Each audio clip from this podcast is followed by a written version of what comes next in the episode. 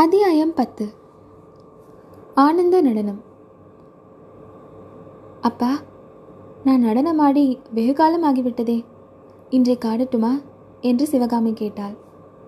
இருவரும் வீட்டுக்கு சற்று தூரத்தில் ஒரு மரத்தடியில் கிடந்த கல்லின் மீது உட்கார்ந்திருந்தார்கள்.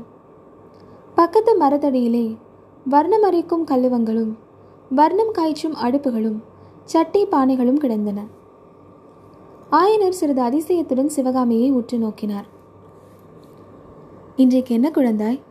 உன் முகம் இவ்வளவு கலையாக இருக்கிறது? என்று வினவினார். உடனே மறுமொழி சொல்ல முடியாமல் சிவகாமி சிறிது திகைத்துவிட்டு பிறகு கமலியை பற்றி கேள்விப்பட்டதிலிருந்து எனக்கு உற்சாகமாக இருக்கிறது அப்பா. காஞ்சிக்கு போய் கமலியை பார்த்துவிட்டு வரலாமா? என்றாள். உடனே தான் பிழை செய்து விட்டதை உணர்ந்து நாவை பற்களினால் கடித்துக்கொண்டு ஆமாம் அப்பா சக்கரவர்த்தி ஏதோ நமக்கு செய்தி அனுப்பியதாக சொன்னீர்களே அது என்ன? என்று கேட்டாள். எதிரி சைனியம் வடபெண்ணை ஆற்றை கடந்து விட்டதாம். காஞ்சியை நெருங்கி வந்து கொண்டிருக்கிறதாம். காஞ்சியை முற்றுகை போட்டாலும் போடுமாம். ஆகையால் ஒன்று நீங்கள் காஞ்சி நகருக்கு போய்விடுங்கள் அல்லது சோழ தேசத்துக்கு செல்லுங்கள் என்று சக்கரவர்த்தி சொல்லி அனுப்பியிருக்கிறார். நீ என்ன சொல்கிறாய் அம்மா? நான் என்ன சொல்ல அப்பா? எனக்கு என்ன தெரியும்? தங்கள் இஷ்டம் எதுவோ அதுதான் எனக்கு இஷ்டம். என் இஷ்டம் இங்கேயே இருக்க வேண்டும் என்பதுதான். இந்த காட்டை விட்டு வேறு எங்கே போனாலும் எனக்கு மன நிம்மதி இருக்காது என்றார் ஆயனர். எனக்கும் அப்படித்தான் அப்பா. இங்கேயே நாம் இருந்து விடலாமே என்றாள் சிவகாமி. மாமல்லரின் ஓலையில் தாம் வந்து அவளை சந்திக்கும் வரையில் ஒன்றும் முடிவு செய்ய வேண்டாம் என்று எழுதியிருந்ததை நினைத்து கொண்டுதான் மேற்கண்ட விதம் சிவகாமி சொன்னாள். காஞ்சிக்கு போய் கமலியை பார்க்க வேண்டும் என்ற ஆசை ஒரு பக்கத்தில் அவளுக்கு அளவில்லாமல் இருந்தது. ஆனால் எட்டு மாதத்திற்கு முன்பு திருநாவுக்கரசரை பார்ப்பதற்காக காஞ்சிக்கு போய் திரும்பியதும் முதல் முதலாக மாமல்லர் தனக்கு எழுதிய ஓலையை நினைவுபடுத்திக் கொண்டாள். அரண்மனை நிலா மாடத்தில் முத்து பதித்த பட்டு விதானத்தின் கீழே தங்க கட்டிலின் மேல் விரித்த முல்லை வளர் படுக்கையிலே படுத்துறங்க வேண்டிய நீ என்னுடைய ரதசாரதியின் வீட்டில். தரையிலே விரித்த கோரைப்பாயில் படுத்துறங்கினா என்பதை எண்ணி எண்ணி. என் மனம் புண்ணாகிறது என்று பல்லவகுமாரர் எழுதியிருந்தார். இதிலே அவர் சிவகாமியிடம் கொண்டிருந்த காதலின் மேன்மையும் வெளியாயிற்று. கண்ணபிரான் வீட்டிலே வந்து சிவகாமி தங்குவதை அவர் அவ்வளவாக விரும்பவில்லை என்பதும் புலனாயிற்று. இதை பற்றி சிவகாமியின் உள்ளத்தில் ஒரு போராட்டமே நடந்தது. கமலியிடம் அவளுக்கு இருந்த நட்புணர்ச்சியும் பல்லவகுமாரரிடம் அவள் கொண்டிருந்த காதல் வெறியும் போராடின முடிவிலே காதல்தான் வெற்றி பெற்றது. ஆஹா எத்தகைய பேதை நாம்? மகிதலம் போற்றும் மண்டலாதிபதியின் குமாரரிடம் காதல் கொள்ள துணிந்துவிட்டு அவருடைய கௌரவத்துக்கு பங்கம் விளையக்கூடிய காரியத்தை செய்தோமே என்று வருந்தி இனிமேல் பல்லவகுமாரரின் விருப்பம் தெரியாமல் காஞ்சிக்கே போவதில்லை என்று தீர்மானித்திருந்தாள்.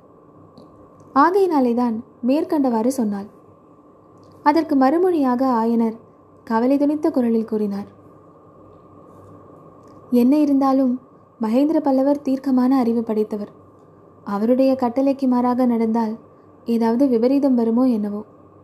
யாரிடமாவது யோசனை கேட்கலாம் என்றால் அதற்கும் ஒருவரும் இல்லை. நாகநந்தியடிகளாவது வரக்கூடாதா? எட்டு மாதத்திற்கு முன்பு போனவர் இன்னும் வரவில்லை. பிக்ஷுவுக்கு என்ன நேர்ந்துவிட்டதோ என்னவோ. ஆயனரின் மன சோர்வை கவனித்த சிவகாமி அவரை உற்சாகப்படுத்தும் பொருட்டு மறுபடியும் அப்பா நான் நடனமாடி வெகு காலமாயிற்றே. இன்றை காடுகிறேன். பார்க்கிறீர்களா? என்றாள். சிவகாமியின் நாட்டியத்தை நானும் பார்க்கலாமா? என்று ஒரு குரல் கேட்டது. இரண்டு பேரும் ஏக காலத்தில் திரும்பி பார்த்தார்கள். சற்று தூரத்தில் நாகநந்தியடிகள் நின்று கொண்டிருந்தார்.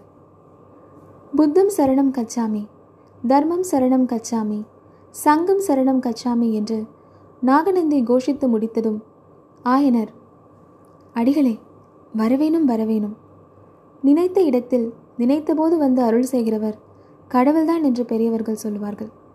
தாங்களும் கடவுள் மாதிரி வந்திருக்கிறீர்கள். உங்களை பற்றி இப்போதுதான் பேசிக்கொண்டிருந்தோம் என்றார். அப்படியா? இந்த காவி வஸ்திரதாரியை பற்றி நினைவு வைத்துக் கொண்டிருந்தீர்களா?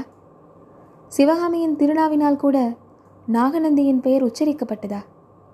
அவ்விதமானால் என்னுடைய பாக்கியந்தான் ஆயினரே உங்கள் குமாரியின் புகழ் தேசமெல்லாம் பரவியிருக்கும் அதிசயத்தை நான் என்னவென்று சொல்வேன்? திருவதிகைக்கும் தில்லைக்கும் போனேன் உறையூருக்கு போனேன் வஞ்சிக்கு போனேன் நாகைக்கும் போயிருந்தேன். இன்னும் தெற்கே மதுரையம்பதிக்கும் கொற்கை துறைமுகத்திற்கும் சென்றிருந்தேன். எங்கே போனாலும் எனக்கு முன்னால் சிவகாமியின் புகழ் போயிருக்க கண்டேன். நான் காஞ்சியிலிருந்து வந்ததாக தெரிந்ததும் எல்லோரும் சிவகாமியின் பரதநாட்டிய கலையை பற்றியே கேட்டார்கள். புத்த பிக்ஷுக்களும் ஜைன முனிவர்களும் கேட்டார்கள். சைவ பெரியவர்களும் வைஷ்ணவ பக்தர்களும் கேட்டார்கள். உறையூரில் சோழ மன்னர் கேட்டார். நாகப்பட்டினத்திலே சீன தேசத்திலிருந்து வந்திருக்கும் சித்திரக்காரர்கள் கேட்டார்கள். ஆயனரே இப்பேற்பட்ட கலை செல்வியை புதல்வியாக பெற நீர் எவ்வளவோ பாக்கியம் செய்திருக்க வேண்டும். இவ்வாறு புத்த பிக்ஷு சொல்மாறி பொழிந்து வருகையில் ஆயனரும் சிவகாமியும் இடையில் பேச சக்தியற்றவர்களாக பிரமித்து நின்றார்கள். கடைசியில் நாகநந்தி ஓ மகா சிற்பியே சென்ற எட்டு மாதத்திற்குள் சிவகாமியின் நடனத் திறமை இன்னும் எவ்வளவோ வளர்ந்திருக்க வேண்டுமே. தென்னாடெல்லாம் புகழும் நடன ராணியின் நாட்டியத்தை பார்க்கும் பாக்கியம் இன்று எனக்கு கிட்டுமா? என்றார். நாகநந்தியின் விஷயத்தில் சிவகாமியின் மனப்பாங்கு கூட அவருடைய புகழுரைகளினால் ஓரளவு மாறிவிட்டது என்றே சொல்ல வேண்டும். எனவே ஆயனர் ஆடுகிறாயா அம்மா? என்று கேட்டதும் உடனே ஆகட்டும் அப்பா என்றாள் சிவகாமி. மூவரும் வீட்டுக்கு சென்றதும் சிவகாமி ஒரு நொடியில் நடன உடை தரித்து கொண்டு நாட்டியத்திற்கு ஆயத்தமாக வந்து நின்றாள். அவளுடைய முகத்திலும் மேனி முழுவதிலுமே ஒரு புதிய ஆனந்த கிளர்ச்சி காணப்பட்டது. மாமல்லரின் காதல் கனிந்த மொழிகளும் அவருடைய கலை சிறப்பை குறித்து நாகநந்தி கூறிய புகழுரைகளும் அத்தகைய கிளர்ச்சியை உண்டு பண்ணியிருந்தன. ஆயனர் போட்ட தாளத்துக்கு இசைய சிவகாமி நிறுத்தமாட ஆரம்பித்தாள். அதில் பாட்டில்லை பொருள் இல்லை உள்ள கருத்தை வெளியிடும் அபிநயம் ஒன்றும் இல்லை. ஒரே ஆனந்தமயமான ஆட்டம்தான். சிவகாமியின் ஒவ்வொரு அங்கத்திலும் ஒவ்வொரு அங்கத்தின் அசைவிலும் அந்த ஆனந்தம் பொங்கி வழிந்தது. ஆஹா அந்த ஆனந்த நடனத்திலே எத்தனை விதவிதமான நடைகள். மத்த கஜத்தின் மகோன்னதமான நடை பஞ்சகல்யாணி குதிரையின் சிருங்கார நடை துள்ளி விளையாடும் மான்குட்டியின் நெஞ்சையல்லும் நடை வனம்பாள் மயிலின் மனமோகன நடை அன்னபட்சியின் அற்புத அழகு வாய்ந்த நடை. இவ்வளவு நடைகளையும் சிவகாமியின் ஆட்டத்திலே காணக்கூடியதாக இருந்தது. ஆட்டம் ஆரம்பித்து சிறிது நேரத்திற்கெல்லாம் சிவகாமி நடனமாடுவதாகவே தோன்றவில்லை. தன் செயல் என்பதையே இழந்து அவள் ஆனந்த வெள்ளத்தில் மிதந்து கொண்டிருப்பதாகவே தோன்றியது. ஆயனரும் தம்மை மறந்த கால எல்லையெல்லாம் கடந்த காலதீதமான மனநிலைக்கு போய்விட்டார்.